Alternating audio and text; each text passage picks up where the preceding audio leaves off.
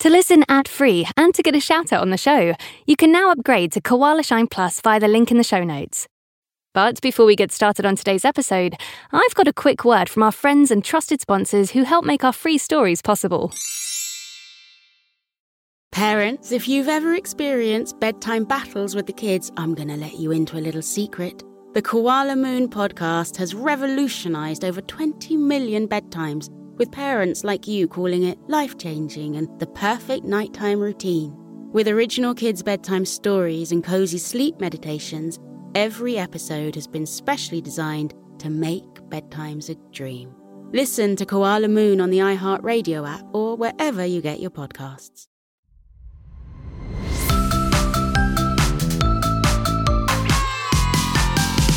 Koala Shine! Hey, Koala Kids! Welcome to Koala Shine. I'm Kelly, and I'll be reading you daytime stories and giving you facts and ideas that will send you reeling back millions and millions of years through time and space. Can you imagine what the Earth was like 100 million years ago? It's hard to even understand such a ginormous number. The Earth back then didn't have us humans crowding it up. Instead, the Earth was ruled by giant, scaly lizards. The climate was wet and warm, and there was no ice, not even at the North or South Pole. Just forests as far as the eye could see. Pretty crazy, huh? Well, today we've got a golden ticket to follow two dogs, Hector and Sunny, to Jurassic Bark, a land where the time of dinosaurs never ended. But first, we'll meet them in the present day, in their lovely pleasant garden, where there's not a velociraptor or stegosaurus to be seen. So, let's get our jetpacks on and away we go! Hector and Sunny, on this fine morning, are digging in the garden. Sunny's absolute favourite thing to do. Often spending the afternoon turning up the empty parts of the flower beds and finding nothing much other than worms and the occasional woodlouse. But today, Sunny's paw scratches against something hard, and she pauses mid dig. She's found something. She's actually found something. She yells, Freeze, Hector! And Hector freezes mid dig. Sunny puts on an official tone of voice and says, This is now an official archaeological excavation site. Do you know what that means? Hector shakes his head, his big floppy ears wagging as he does so. It means we found something really important, and we have to dig it out very carefully. Hector joins Sunny at her digging spot and takes in a deep breath before blowing a big huff and a puff of air that disperses a plume of soil, uncovering the object Sunny has found a big white bone. Oh, what do you think it is? Hector whispers. There's only one thing it can be, Sunny says a dinosaur bone. That's what they're always excavating in the movies. As they stand, scratching their chins and staring at the bone, a silver coated squirrel swaggers over beside them, munching on an acorn. It's their friend Sydney. That's a good sign for us. When Sydney's around, something magical is always about to go down. He raises an eyebrow and peers into the hole. I see you found a dinosaur bone, Sydney says. He shrugs. Bones are cool and all that, but not as cool as seeing the real thing. He takes another munch from his acorn and strolls away. Hector and Sunny whiz after him. How on earth could we see the real thing, Sydney? Dinosaurs have been dead for gazillions of years. Oh, well, 66 million years to be precise, Sydney corrects. But there's one place where they're still alive a safari park, far, far away. Do you guys want to go? The two dogs nod furiously, and Sydney points to the hole they've just dug with a magical smile and a mysteriously raised eyebrow. The hole has sunk deeper and deeper to become a tunnel, plunging far into the ground. Used to Sydney's tricks, Hector and Sunny run into the tunnel and disappear beneath the soil. The two dogs emerge a little while later, blinking in the now bright, tropical sunlight, now clad in beige safari suits, with archaeologist hats perched on their heads. In front of them, two giant wooden gates squeak and creak and slowly open, revealing a sign made of large metal letters reading Jurassic Bark. Just beyond the gate is an open top jeep, manned by a confused looking dodo, peering down her curved beak at a crumpled, rumpled map. They approach the long extinct bird, and Hector clears his throat. The dodo jumps in surprise, then chuckles and coughs, and begins reciting a much recited welcome speech. Welcome to Jurassic Bark, a place of wonder and awe, a magical faraway animal park where dinosaurs wonder and roar. Join me in our safari car. I promise the creatures are real. Just be careful not to stray too far, or you'll become somebody's meal. Hector and Sunny hop into the vehicle, but the dodo continues squinting at the map. Hmm, uh, just one moment. Uh, we'll take off soon. I'm just getting my bearings. Sunny taps her on the shoulder and informs her politely that her map is actually upside down. The dodo turns her map around with an embarrassed chuckle and starts the car with a Okie dokie then, off we go. The dodo's driving is a little unpredictable, and the dogs often find themselves raising slightly from their seats as they rocket over bumps and ditches. Hector's tongue lolls and wags in the humid air, and Sunny's ears flop like a tent on a windy night. They wind through thick forest where mushrooms grow taller than trees, and waxy leaves the size of their bodies drip lazy drops of rainwater. Then they emerge into a clearing, and the dodo slams on the brakes. They screech to a halt, sending a spray of mud into the air. The dogs follow the dodo as she exits the vehicle and toddles excitedly beyond the tree line.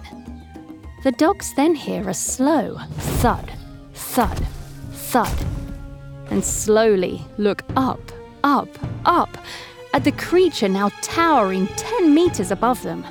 So high it blocks out the sun. Sunny gulps. Four thick, green, leathery legs the size of tree trunks stomp past them, attached to a ginormous dinosaur with a long, thin neck and a tail as long as a train carriage. As Hector and Sunny stand there with their mouths open wide, the dizzy dodo springs into action. Here's the Diplodocus, our tallest ever, one of the largest dinosaurs of all. Although he's big, he's not so clever, with a brain as heavy as a tennis ball. Three stories tall, he measures nine meters, and he's two school buses long. But don't worry, fellas, he won't eat us. He prefers having leaves on his tongue. As the dogs gape at the giant Diplodocus, who is placidly munching the top of a tree, Hector suddenly realizes that his big floppy ears feel a little draftier than before. Hey, wait a minute, he says. Where's my hat? He pats his neck. And my binoculars are gone too. The dodo spins round and rolls her eyes. Oh boy, not again, she says, running over to the jeep and re emerging with a giant net on a stick, which seems built to catch ginormous butterflies. As she races back to the docks, four scaly creatures the size of cats and equally agile jump from the long grass. One grabs the hat from Sunny's head, and another pulls the cord from her neck, and they all race off, with two hats and two pairs of binoculars between them. Oh, those tricky compies, the dodo says, as she chases them this way and that, trying to scoop them into her net and recover the dog's items. While struggling, lunging, and twirling this way and that, she gives another sing song introduction. Compsognathus. So tricky to say. Are the size of a chicken, but scary to prey. Although they're not so tough on their own, they work as a team and are rarely alone. Millions of years ago in Germany and France, they bombard the lizards and munch bugs and ants. But if they were hungry and saw something bigger, they'd pile on together and eat it for dinner. With a couple of ha's and gutches, the dizzy dodo recovers Hector and Sunny's belongings and hands them back with an apology. I always forget to look out for those pesky little guys. I'd forget my head if it wasn't screwed on. Right, what's next?